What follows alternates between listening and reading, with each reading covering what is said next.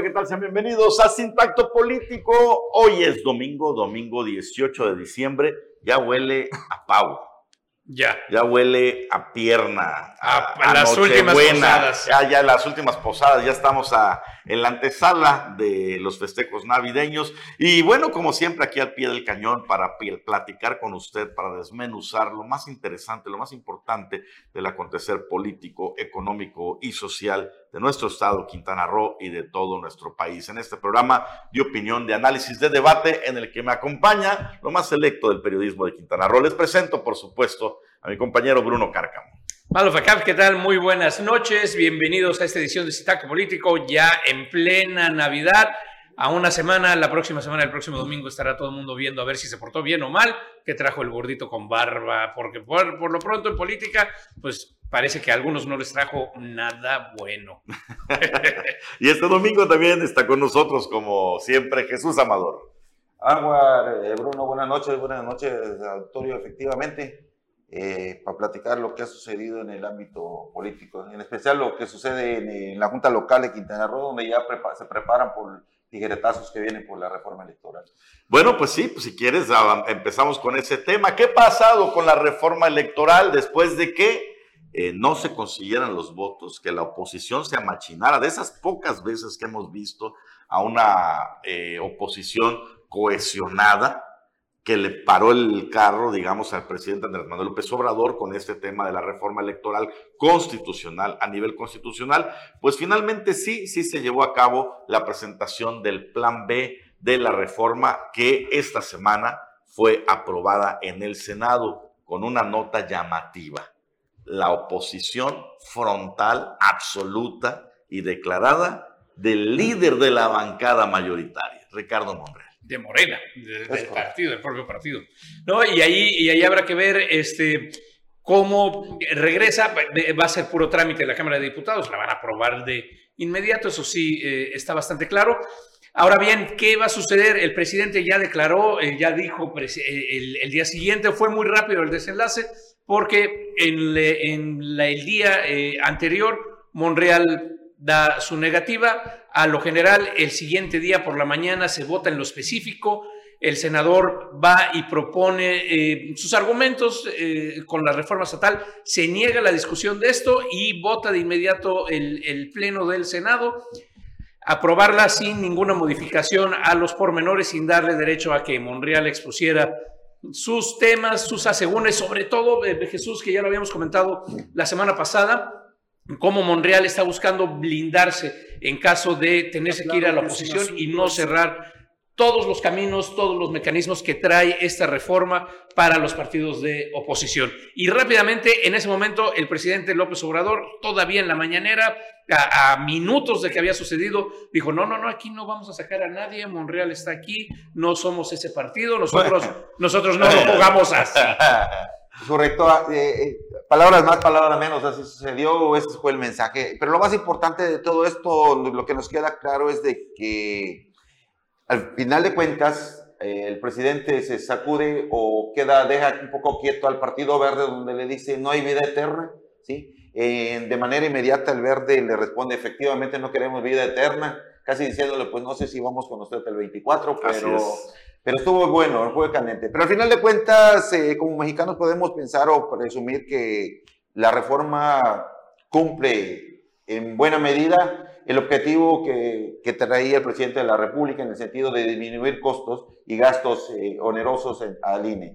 Que sí fue a pro o en contra para la democracia, yo creo que eso nos queda de tarea, eso estará por comprobarse, ¿no? Vamos a ver si en verdad fue benéfica para el país o no, ¿sí? Lo que sí, lo único que de manera personal podría puntualizar es de que lo único que podría recriminarle sería que pues teníamos un órgano garante, ¿sí? Que nos había demostrado que podía con una elección, que le daba la certeza, la legalidad a los mecanismos de un proceso electoral. Bueno, esperemos que siga de esta forma. Híjole, Jesús, yo te lo pongo un poco... Ay, no me gustaría decir que...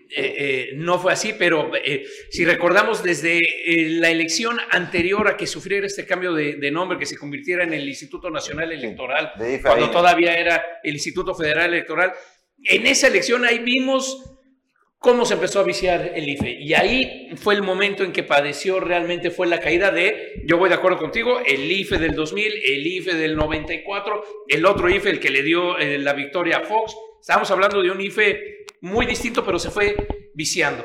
Ahora, ¿lo rescatan, no lo rescatan? ¿Quién sabe? De acuerdo, será trabajo para ver qué afecta a la democracia, ¿no? Lo que sí es que le da un golpe y habría que ver exactamente ya en la estructura dónde son los recortes, porque son los principales, cuando lo empieza a ver ya detenidamente, eran los principales operadores de Woldenberg y de la gente del INE adentro de ahí. O sea, le pegaron no nada más a la estructura del INE, sino a la estructura de Woldenberg desde donde estaba manejando, ¿no? Lo más llamativo, lo que más llamó la atención a la Junta Local fue que para ellos va a haber un despido de personal, que no se va a contar con el PREP, que no hay recursos para garantizar el PREP. Eso es lo que más atención surgió en el tema del INE sobre la reforma electoral. Ojo, pero Jesús, a ver, muchos se dice que no hay recursos para el PREP, además no se atacó directamente un recorte al PREP, no hubo tal. En general. El asunto es, ¿les va a alcanzar o no les va a alcanzar? Y eso... si somos coherentes y demás, y con todo lo que se dice es que primero la democracia tal, y todos los argumentos que ha habido, de los cuales soy partidario, el PREP es una herramienta indispensable para que no haya... Porque no te pueden cambiar de puntos de un día al otro. Que los organismos locales, allí sí, vamos a hacer una diferencia. Pero sí se puede recortar en otros lados. Vamos a hacer una diferencia. Si hay organismos viciados, son los organismos locales. Muchísimo. Están completamente sometidos en la mayoría de los casos al Poder Ejecutivo en turno. Es correcto. Y dime aquí en las épocas priistas, sobre todo, bueno, también en la época de Carlos Joaquín González. O sea, había una injerencia total y absoluta. Directa. ¿Sí? Y todo tenía que ver con el presupuesto. O sea, de ahí te amarraban. Número dos, muchos ciudadanos hemos dicho que estos organismos son inútiles cuando no hay elecciones. ¿Para qué les das presupuesto multimillonario? Acaba todo en Jalapa. En 2 años que no hay elecciones. Regionales. ¿Sí? 5 años.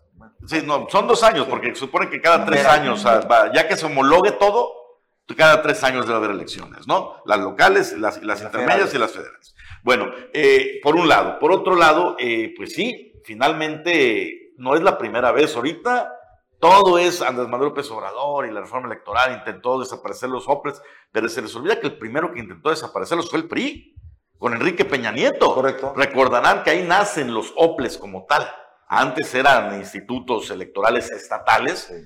Los quiso desaparecer con ese argumento de que ya estaban coaccionados o manejados por los sometidos. Hubo una revolución, más político el PRI, se planchó el tema y se convirtieron en OPLES, que solo fue darle una revolcada al nombre y nada más. La misma operación. Y tomar la decisión de nombrar los consejeros. ¿Sí? También por parte del INE. Del INE. Hay otra, del Senado, perdón, igual. No, del INE. Los consejeros del INE, los magistrados electorales sí los elige el Senado. Y lo otro más importante ahorita sobre la reforma es la desaparición de manera permanente de los 300 consejos distritales en el país. Yo creo que eso es... La redistribución también. No, y sobre todo los 300 consejos distritales. Solo se van a asumir o se van a crear cuando haya el proceso electoral. Creo que eso es muy bueno por la parte económica. Me parece parecido bien. Algo a lo similar que sucede en Quintana Roo cuando hay proceso, ¿no? Cuando se integran los 15 distritos. Sí, efectivamente. Y funciona. Sí. Y funciona. O sea, a nivel local es la medida, ¿no? Claro, se realiza cuando es necesario, se pone el recurso cuando es necesario y hasta allá. En fin, de todas maneras, podemos decir que la reforma o el plan B de la reforma quedó muy lejos de lo que pretendía la gran reforma constitucional. Ahora, quedó lejísimo. Sí, pero otra cosa, güey, ¿será que en verdad el presidente de la República quería una reforma constitucional? O el objetivo, al final de cuentas, fue reformar las leyes secundarias, lo que le logró, entre comillas. No, yo creo que sí, ¿eh? Yo creo que sí, su objetivo era la reforma constitucional. Sacar a los hombres. Es que, mira, el tema de López Obrador, muchos lo ven como un obseso con el poder, a lo mejor lo es. Yo lo veo como un obseso con la historia. Y si él lograba pasar esta reforma constitucional, de verdad iba a cambiar las reglas del juego por completo. No sabemos si para bien o para mal, pero iba a cambiar el sistema político mexicano de fondo, de origen. Sí. Garantizaba su aparición a los libros de texto.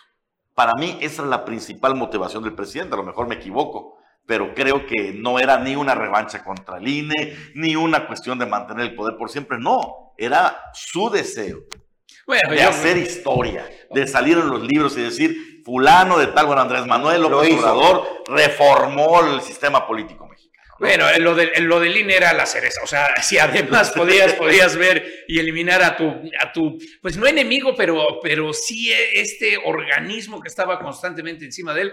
Ahora bien, de las reformas o de los puntos más que habría que echar más ojo, va a ser el tema de la propaganda, porque la propaganda gubernamental va a cambiar, van a cambiar las reglas y ahora vamos a tener, como tuvimos por cientos de años, bueno, no cientos de años, pero por décadas y décadas, por más de 8 décadas, al gobernante en turno, antes de las elecciones, estar diciendo, ya ven qué bien está el gobierno, el país, el estado, este municipio, gracias a nuestro partido, gracias a ahí.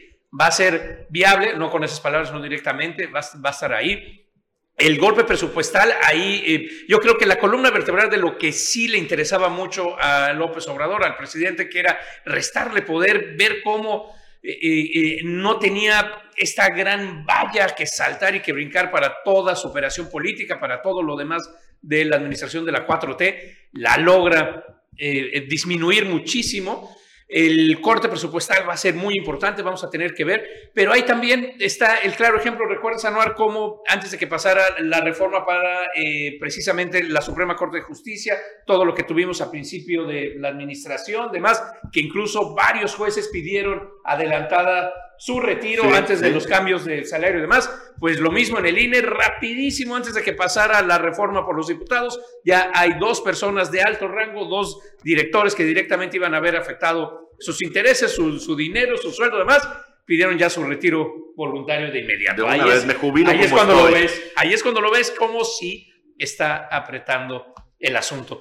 ¿Ganó el presidente? Yo creo que ganó el presidente completamente, una muestra más de quién tiene el control del país, cómo lo tiene. Y en el otro sentido, para no dejar el tema de Monreal alrededor de esto, que también gana el presidente. Es ganador colateral. También gana el presidente porque no creo un mártir. No creo el mártir que quería Monreal, porque Monreal lo que estaba peleando era que lo expulsaran. Y él dijo, no, mijito, yo no te voy a expulsar. Te vas. Si tú te quieres, te vas. Yo creo que Monreal perdió esta. Y claramente porque su base, su fuerza era el Senado. Sí. Y tenía él muy buena relación con la bancada de Morena, con la mayoría de legisladores que lo apoyaban, y buena relación también con la oposición. Finalmente, en un tema tan espinoso como este, llega Adán Augusto López, corcholata consentida del presidente, aunque unos dicen que es Claudia, dice el eslogan, ¿no? Bueno, ahí está, se divide el corazón y le da el caderazo. O sea, quien toma las riendas de la negociación de la reforma es el señor Adán Augusto, y es el que se erige como el nuevo mandamás de los senadores de Morena. O sea, básicamente... Voy a poner orden. Fue un pinochetazo, le llamamos así en el argot, ¿no? Hasta un lado, ¿qué quiso hacer Monreal? Responder en tribuna, responder con argumentos. Lo medio hizo con un documento ahí de puntos que para él son anticonstitucionales de la reforma B, o del plan B de la reforma electoral. Pero finalmente, pues todos los senadores le dan la espalda. Habría que ver allí también, entonces, cómo queda la senadora Maribel Villegas. Sí. No, porque está en un doble juego. Importantísimo. ¿No? Es del grupo político de Monreal, pero Monreal en estos momentos en Morena está muy solo. Es un apestado. Está más solo que la uno. Se escucha feo, pero es un apestado. Está más solo que la uno. Nadie quiere tomarse la foto ahí.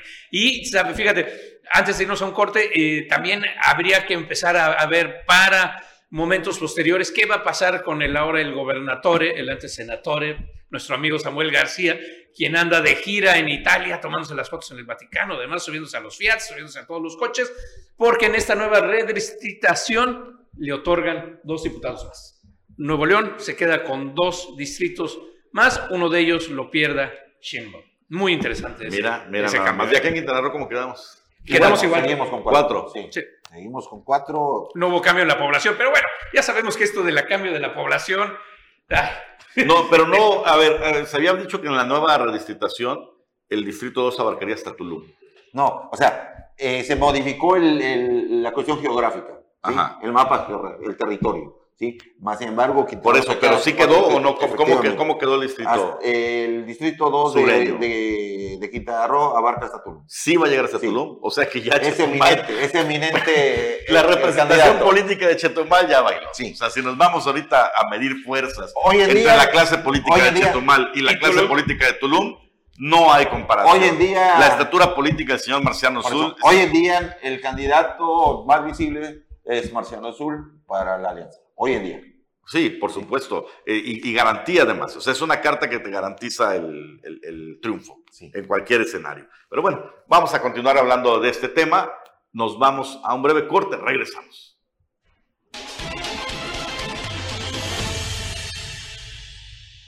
Estamos de vuelta y esta semana se dieron... Pues, hay mucho que comentar, desde atentados a periodistas. Es serio este asunto que vivió uno de los periodistas más relevantes del país, más importantes del país, Ciro Gómez Leyva.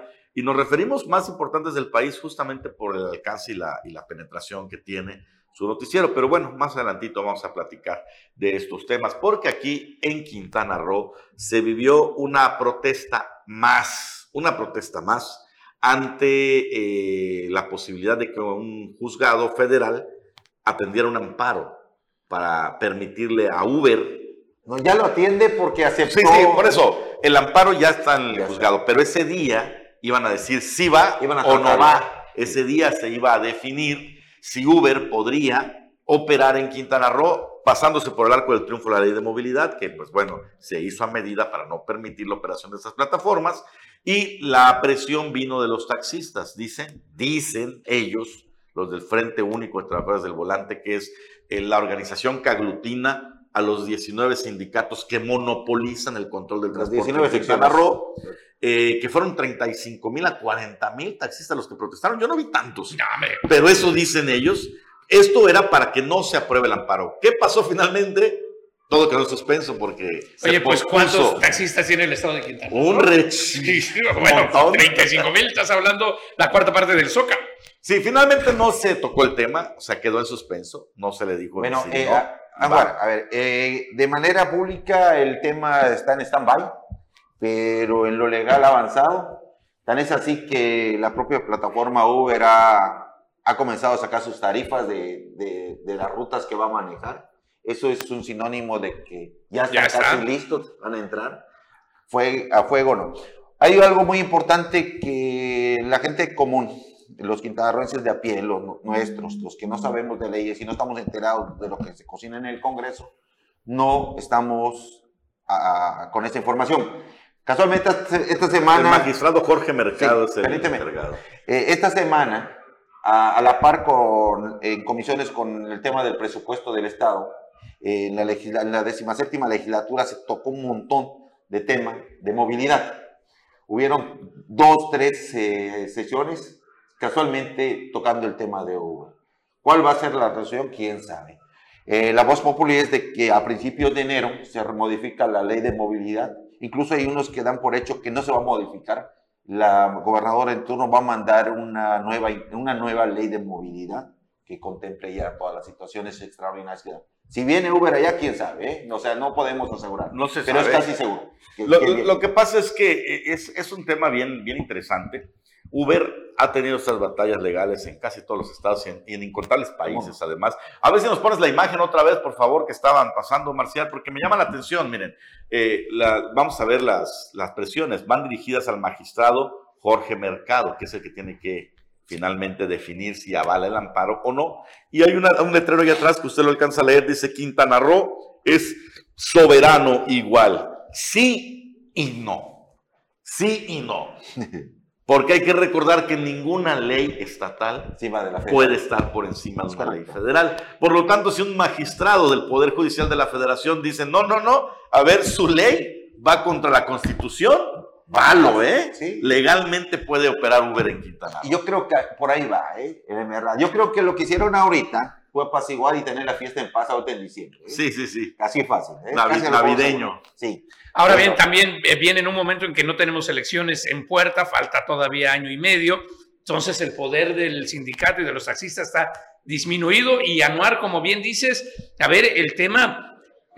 No creo que va a ser Quintana Roo la elección mundial. A ver, si esto lo pudieron poner en París, donde la gente espera más de 30 años para poder tener acceso a una placa de taxis y el número está limitado. Nueva York, en donde la ciudad está absolutamente controlado el número de taxis que pueden operar y de limusinas, porque es la misma agencia del gobierno la que se encarga de organizar estos dos. Y se le pudieron ganar los abogados de Uber a estas dos ciudades con unos abogados no de primera, estamos hablando de los mejores abogados del mundo en temas de movilidad y de esto, y Uber le pudo ganar con este argumento muy fácil que lo he reiterado muchas veces, que es el básico. Uber no es un servicio de taxis, Uber es un aparatito que pone a dos particulares en contacto, uno quiere ir a un lado y otro dice yo voy para allá. Yo te llevo. Punto. Y no trato, es un sistema de... Es un trato entre particulares, así lo manejan. Sí, y ¿sabes qué? O sea, es que aquí entra en un limbo bien interesante. Es cierto, es un trato entre particulares que funciona como un servicio público. Es el mismo tema que sufren los hoteleros con Airbnb.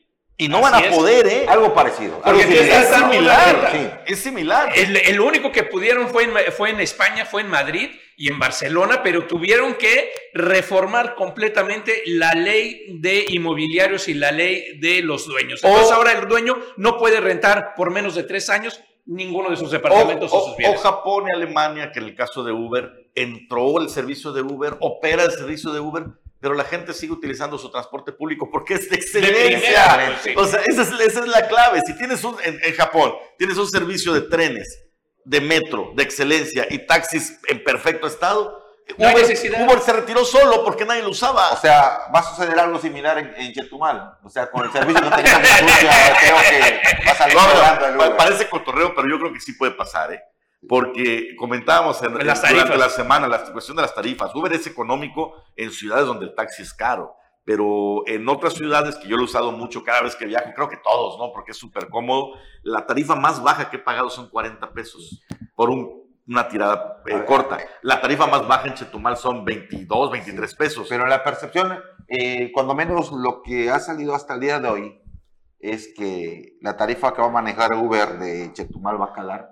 Son 195 pesos. En ese tipo de cuestiones sí funcionaría muy bien. Entonces, pero ojo con ese tarifario, que ese tarifario lo están sacando de una página que sí es de Uber y a la vez no. Es uno que te calcula tarifas. Alguien que observa y vigila. Insisto, se llama Uber Tarifas. Ya comenzaron a filtrar los de Uber, la gente que está interesada en Uber, las tarifas. Es un sinónimo de que... Pero fíjate que no es descabellado. Por esa distancia de 36 kilómetros es lo que cobran en cualquier otro lado, 190, 200 pesos. Ahí va de la mano. Ahora bien, también, Anuar, hay que considerar que las tarifas de Uber no son iguales en distintas ciudades.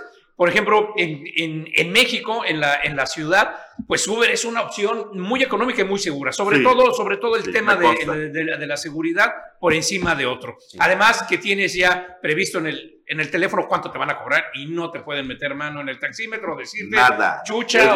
O meter un golazo. La posibilidad de pagar con tarjeta, o sea que la mano ya se carga. No usas dinero, no que llegamos de afuera, del exterior. Es buenísimo. Es el mejor. Pero por ejemplo en otras ciudades como Nueva York, Uber en lugar de ser un servicio equiparado al taxi, es un servicio de lujo. Te sale 2 veces lo que te sale un taxi normal, una tarifa, y así se van. ¿A qué voy? Cada ciudad y cada organismo, cada microambiente pone las condiciones y cómo se va a desarrollar. Y nada más recordarle a la gente que no sabe quizá cómo opera Uber, no tiene siempre la misma tarifa, ¿eh? O sea, por ejemplo, vas del punto A al punto B todos los días, un día te puede salir 50 pesos y el otro día te puede salir 200 pesos. Depende de la demanda. Depende de la demanda. Si hay 500 choferes en el lugar... solo hay 100 demandantes, te sale baratísimo, pero si hay 100 choferes y 500 demandantes, aplica lo que es la tarifa dinámica y se dispara. ¿Cuál es la finalidad de esta tarifa? Que más choferes salgan a trabajar. Cuando dices, ay, güey, por un viaje me gano 500 varos, voy a cambiar. Entonces salen más y vuelve a estabilizarse la tarifa. Otro de los temas, de las reuniones que hubo en el Congreso sobre el tema de movilidad, obviamente son datos... extraoficiales, no son oficiales, es de que la prioridad que están buscando los legisladores es darles la plusvalía a los choferes del sindicato del Sucha. ¿En qué sentido? O a los del Frente Único de Trabajadores del Volante del Estado de Quintana Roo. ¿En qué sentido? Ok, ya es eminente el ingreso de Uber, ¿sí? Están manejando la posibilidad que quien desee ser socio, que sea socio del Sucha o martillo o chofer de cualquier sindicato del Frente, ¿sí? Acceda a la plataforma Uber. Esa es otra de las negociaciones que están llevando a cabo. ¿Sí? Y que no se me hace descabellado. De hecho, en algunas ciudades Uber ofrece el servicio de taxi, o sea, está en un taxi tradicional, nada más que tienes que cumplir con los requisitos. De Uber. No vas a poder meter tu Suru 85 es correcto. En la plataforma, ¿no? Eso es de ley. Mientras tanto, el tema con los taxistas va a estar brutal. Quintana Roo es de los estados donde los taxistas tienen más poder. Va a ser un reacomodo. En todos lados los taxistas han hecho sus manifestaciones y no han podido. Aquí sí. Es que hay un poder político que se va a reacomodar también. Para bien y para mal. Yo creo que eso es lo más importante. Pero más que nada es porque en Quintana Roo todavía se sigue manejando lo de la concesión. No son permisionarios, son concesionarios. Y eso les ha dado mangancha para hacer y hacer.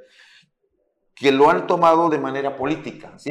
Han tomado la bandera política cuando estaba el otro hora poderoso PRI, decían, bueno, me das o me hago un lado.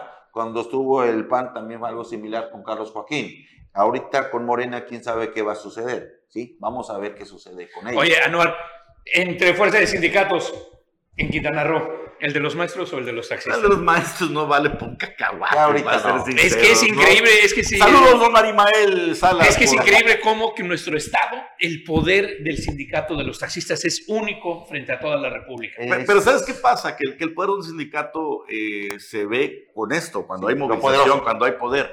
El CENTE, los maestros, hace siglos que está dormido. Todos los líderes están maiceados. Según el que nos dirige ahorita, se llama Arimael Salas. Bien así de la lucha, fue de los que estuvo en la huelga en el 2013, sí, encabezando ahí contra la reforma educativa. Ahorita es parte del mismo club. Sí. Todos están agachados con el gobierno. Sí. Yo creo que lo que comentas, Aguar y Bruno, es cierto. O sea, el poder de un sindicato se mira en la movilidad que logran tener, la fuerza. Y vaya que ahorita el Frente lo hizo. Por ejemplo, el sindicato del Sucha, que se supone que trae problemas financieros, movió más de 800,000 gentes. Y el sindicato de Lázaro Cárdenas en Playa del Carmen fue algo similar. Y el Andrés Quintana Roo en Cancún algo similar. Entonces, nos da muestra de que sí traen un poder de convocatoria enorme. Sí. Y que tienen influencia política, además. Y lana. Además, porque al final de cuentas, eso de que el Sucha trae problemas financieros, sí trae problemas financieros, pero te digo, para mostrar el gobierno de Quintana Roo y también los municipios traen problemas financieros, pero bueno, siguen siendo un gran negocio, ¿no? Vámonos un corte y regresamos.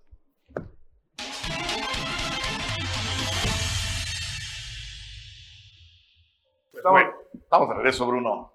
¿Qué más tenemos? Está en temporada de informes también, ¿no? De los diputados federales. Pero curiosamente, ¿y cómo son las cosas? Platicamos también durante la semana en nuestro programa hermano de Omelet Político, que aunque ha habido un cambio de color, un cambio a lo mejor en la forma de hacer política, un cambio en las figuras. No, perdón, Manuel, que te interrumpa, pero creo que si algo se demostró es que no ha habido un cambio en la forma. En las formas no. Entonces solo es un cambio de figuras. Un cambio en las formas no. Y es que recordábamos, ahorita, por ejemplo, tenemos en Quintana Roo, se supone, 4 diputados federales que nos representan. Por parte de Morena tenemos a Anahí González, del distrito 02, y a Alberto Batún, de un distrito de allá de Cancún, y está también 2 del Verde, bueno, 1 del Verde, Juan Carrillo Soberanes, por cierto, que se dio una agarrona, que lo saluda de Julián Ricalde, exactamente, Alicia Ricalde, toda la familia, todo el clan Ricalde, Julián, todo el clan se subió a Alicia Ricalde, por eso, Julián fue el bueno, el que destapó la cloaca, pero tal cual tiene que defender a su sobrina, o sea, ahí tenemos que ser claros y precisos, pero también, a ver, Jesús, vamos a entrar en ese detalle, por si usted no se enteró, y a ver si tenemos las imágenes antes de pasar al siguiente tema, ¿no? Julián Ricalde, diputado sin partido, pero cerca de la 4T. A ver, ese es otro tema que vamos a tratar. El hombre ya no está sin partido. Eso dice siempre. No. Hey, a ver, el Tribunal Federal le reintegró su registro del partido Fuerza por México. Ah, ya, ya tiene otra vez partido. Guitarro, okay. Pero el hombre sigue militando en Fuerza por México. A eso voy. Él tiene que volver a decir si se acepta ser por Fuerza por México o independiente. O se queda sin partido. O que siga siendo marista. Bueno, pero ahorita no existe Fuerza por México. Sí, lo que sí se ha declarado, lo que sí se ha declarado, se ha declarado marista. Sí. Ebrardista, porque es de sus principales operadores aquí en Quintana Roo, y de la 4T. Antifelicista. Eso es desley. Pero es desde la 4T. Sí, sí, es correcto. Su sobrina, alcaldesa de Isla Mujeres, no es de la 4T. Pero ya digo que tampoco es del PAN. Ah, bueno, ok. Pero ya dijo a pero no se ha salido. Es correcto. Y ella ya hizo campaña. Ya dijo, yo he visto su renuncia. Ok, ella ya le dijo a la nueva dirigente. Es más, yo publiqué y lo quedé en ridículo porque no mostró su renuncia. Bueno, ok. Pero ella ya le dijo de frente a la nueva dirigente estatal del PAN, a Tamayo, a Reina Tamayo, que tampoco es del PAN. Bueno, es la dirigente. Oficialmente la dirigente de la Acción Nacional de los Azules. Para que veamos cómo nada cambia en el estado. Ya le dijo que no vas a continuar en la Acción Nacional. Ya, nada más que no le dijo cuándo. Ah, y aparte, además no dijo dónde va. Invariablemente, ok, era del PAN. Acérrimo enemigo de la 4T. Sí. La principal oposición. Sí. O sea, está bien. O defiendes a la familia o defiendes a tu línea partidista. Porque resulta que Juan Carrillo sí es de la 4T. Es el verde. Bueno, ya está curado. Sí, es del verde, ya está verde.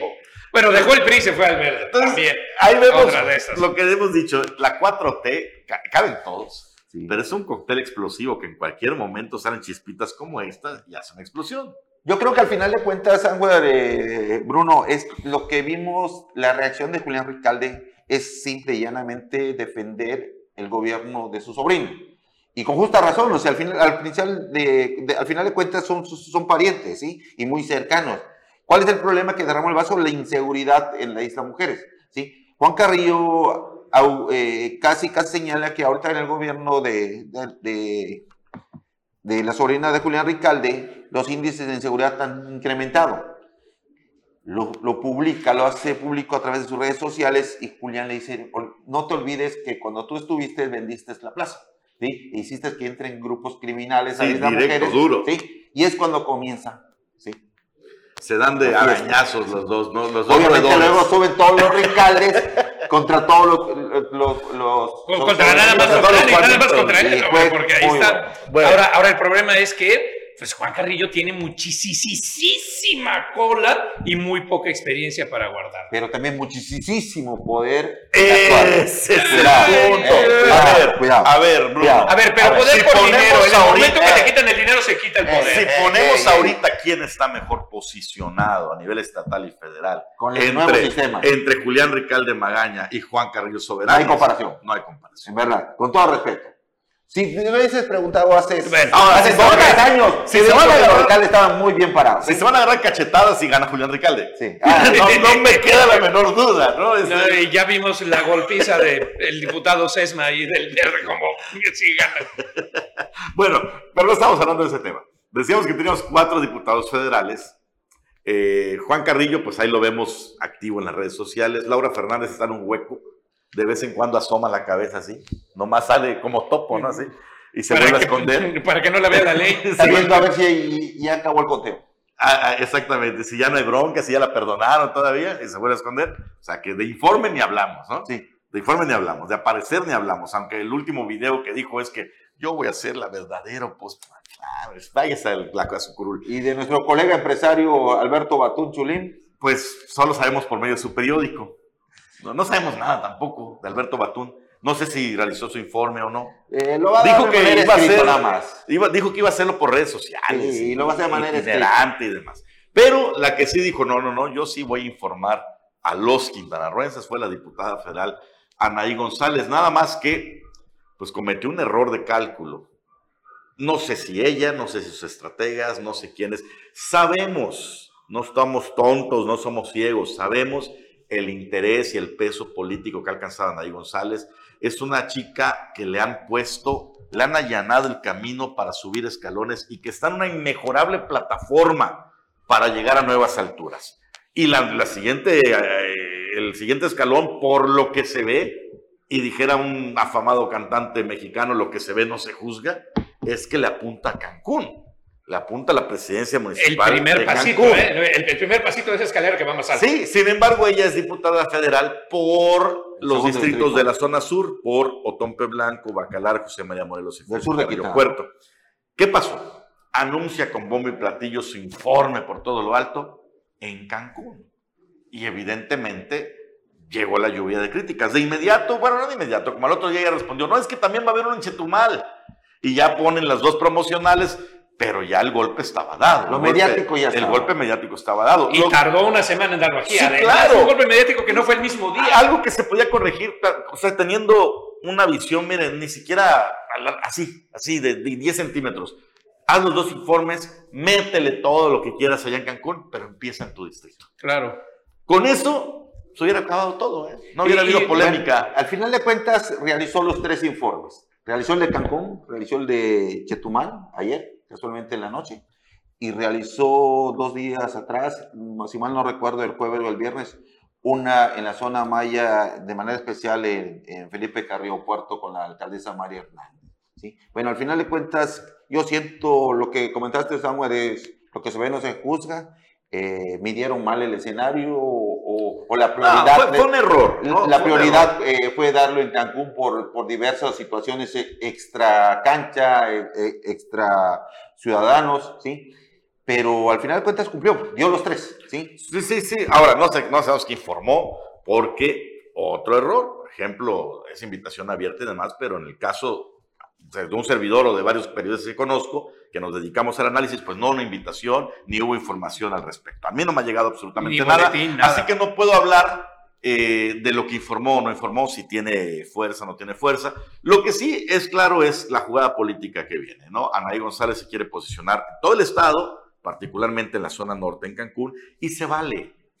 Lo que sí es que hay que cuidar las formas. Y hablando de las formas políticas, estamos recordando ¿cuándo fue la última vez que un diputado federal hizo informes públicos así tan grandilocuentes en todo el estado? Si mal no recuerdo, fue Raimundo King de la Rosa. Fue el que tiró con bombos y platillos, fortalecido en ese tiempo por el gobierno de Beto Borges, que quería catapultarlo a grandes ligas. Y esa es la clave. ¿Cuándo se hacen ese tipo de informes así, con todo, por todo lo alto? Cuando la persona está aspirando algo más. Y ahora, en ese momento, Raimundo King quería ser o era precandidato a la gubernatura. Sí. Y ahora ve nada más la caída de Raimundo King, que no figura, no está ahí. Y como dice Anuera, a ver, una cosa es el apoyo de todos los demás, y yo recuerdo muy bien esto como anécdota o como símil, unas Olimpiadas hace 3-4, que va un atleta, un nadador africano apoyado por el gobierno, lo habían puesto, demás, todo.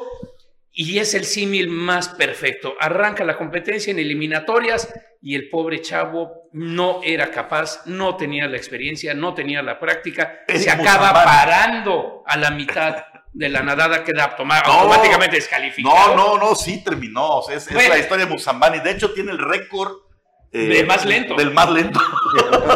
pero ¿a qué vamos? Sobrevivió. Pero ¿a qué vamos? Exactamente lo mismo. No importa que le pongas todo, no importa que le des todo, no importa que hagas a un atleta olímpico si no sabe nadar. Y aquí lo que le está faltando a la diputada Anahí González es empezar a sentar bases y empezar a tener la experiencia política que, como dices, errores o no, ¿dónde está la comunicación oficial? ¿Dónde está lo que debería de ser el ABC? Necesita. Fíjate que y vamos a ser bien honestos. Yo tuve la oportunidad de platicar con Anahí González cuando fue candidata aquí.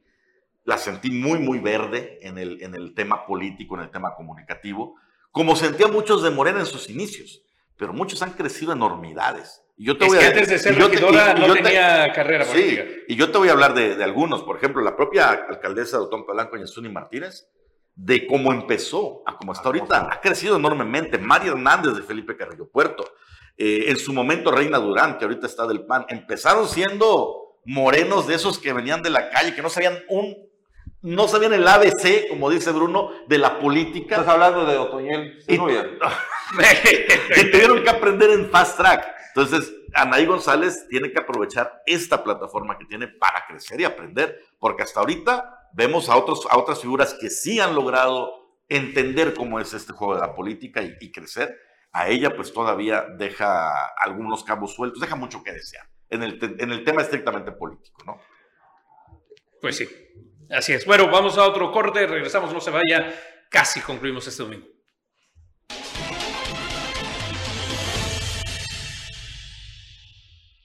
Recta final de Sin Tacto Político este domingo, domingo 18 de diciembre.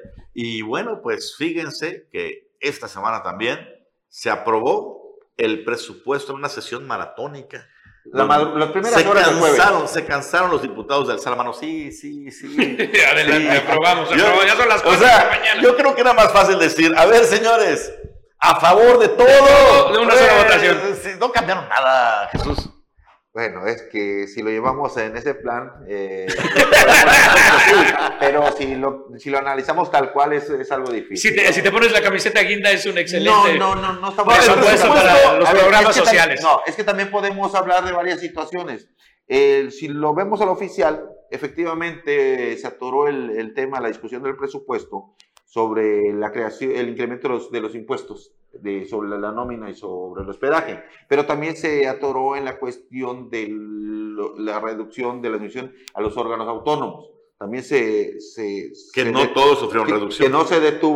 Que se detuvo también a la hora de definir el presupuesto social, ¿sí? Que se quería dar más, se quería descobijar varias áreas y varios diputados opinaron, no, esto no, esto sí, ¿sí? Bueno, ahí se llevó una discusión enorme también, ¿sí?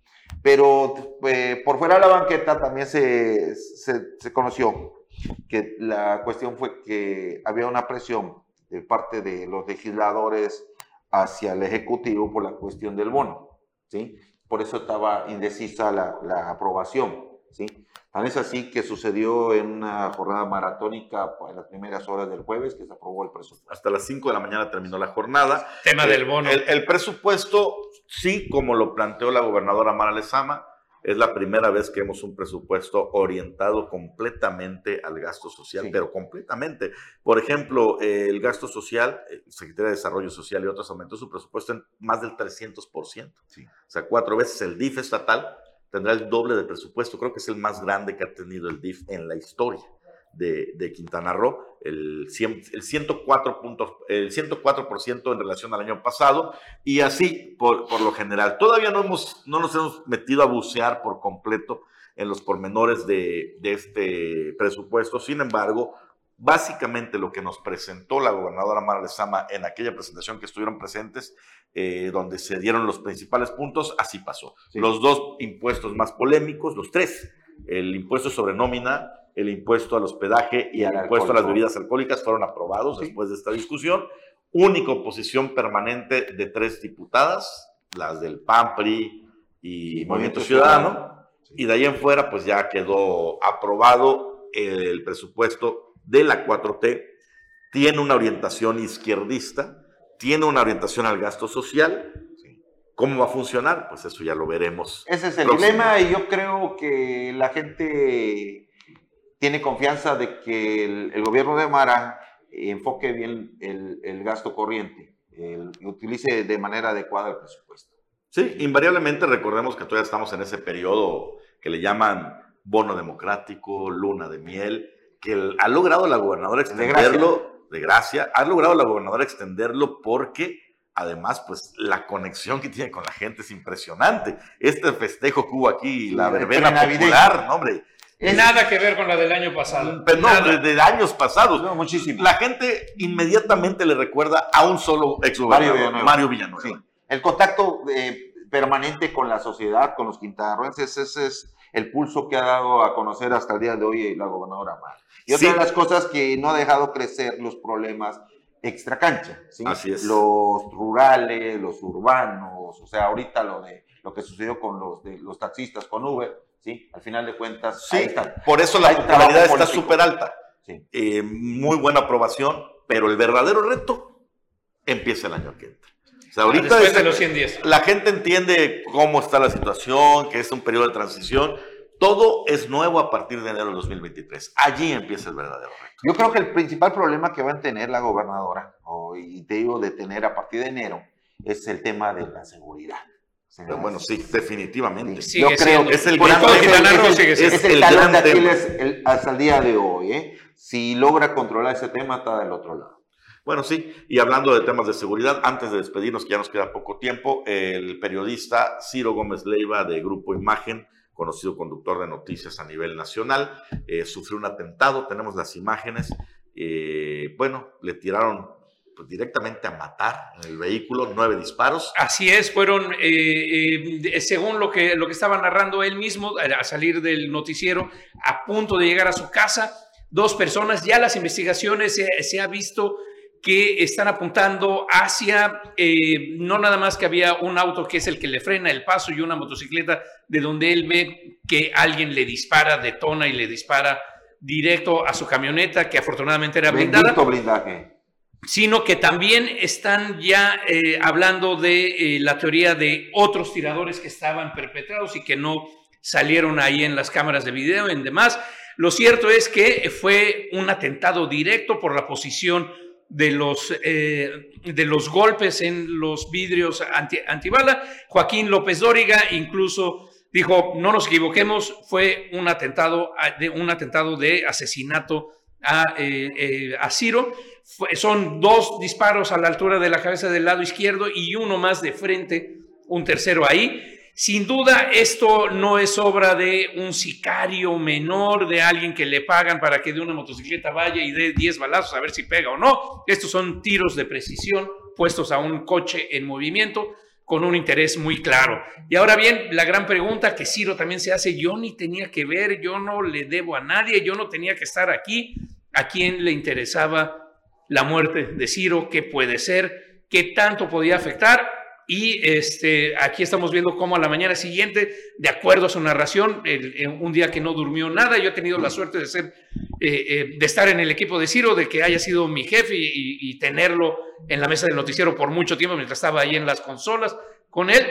Y si algo le reconozco y demás es su capacidad de líder, de comunicador, un profesional que de pronto 40 minutos de su noticiero se tiene que enfocar a él mismo, entrevistarse casi prácticamente a él mismo con la ayuda de Manuel Peregrino acerca de lo que pasó, porque él se convierte en nota. ¿Qué va a suceder? Que pues es muy alarmante la situación para todo el gremio, para todos los periodistas o cualquier figura pública. El interés de la desestabilización de tanto el poder del cuarto poder, de los que criticamos, señalamos, decimos lo que está pasando en la sociedad, como de intereses que no sabemos a qué lugar pueden ir o de dónde vienen para mover de estos temas. El simple atentado pegó duro en el ámbito de la 4T. Justamente 2 días antes el presidente había hablado de Ciro, cualquier cantidad de cosas al estilo del presidente, pero el propio Andrés Manuel López Obrador en su mañanera habla condenando el tema. Yo creo que ahorita lo van a cuidar como la gallina de los huevos de oro. O sea, aunque él dice que no acostumbra ni quiere escolta, no, ya se los corta, van a poner. No, ya tiene escolta por Harfush, por el gobierno del CDMX, ya tiene escolta y seguramente ya entró el mecanismo de protección, de defensa de periodistas y ya le debieron haber puesto escolta federal. Nos vamos, gracias por acompañarnos este domingo, compañeros. Jesús Amador. Gracias. Buenas noches. Bruno Cárcamo. Gracias, felices fiestas. La pasen muy bien. Hasta la próxima.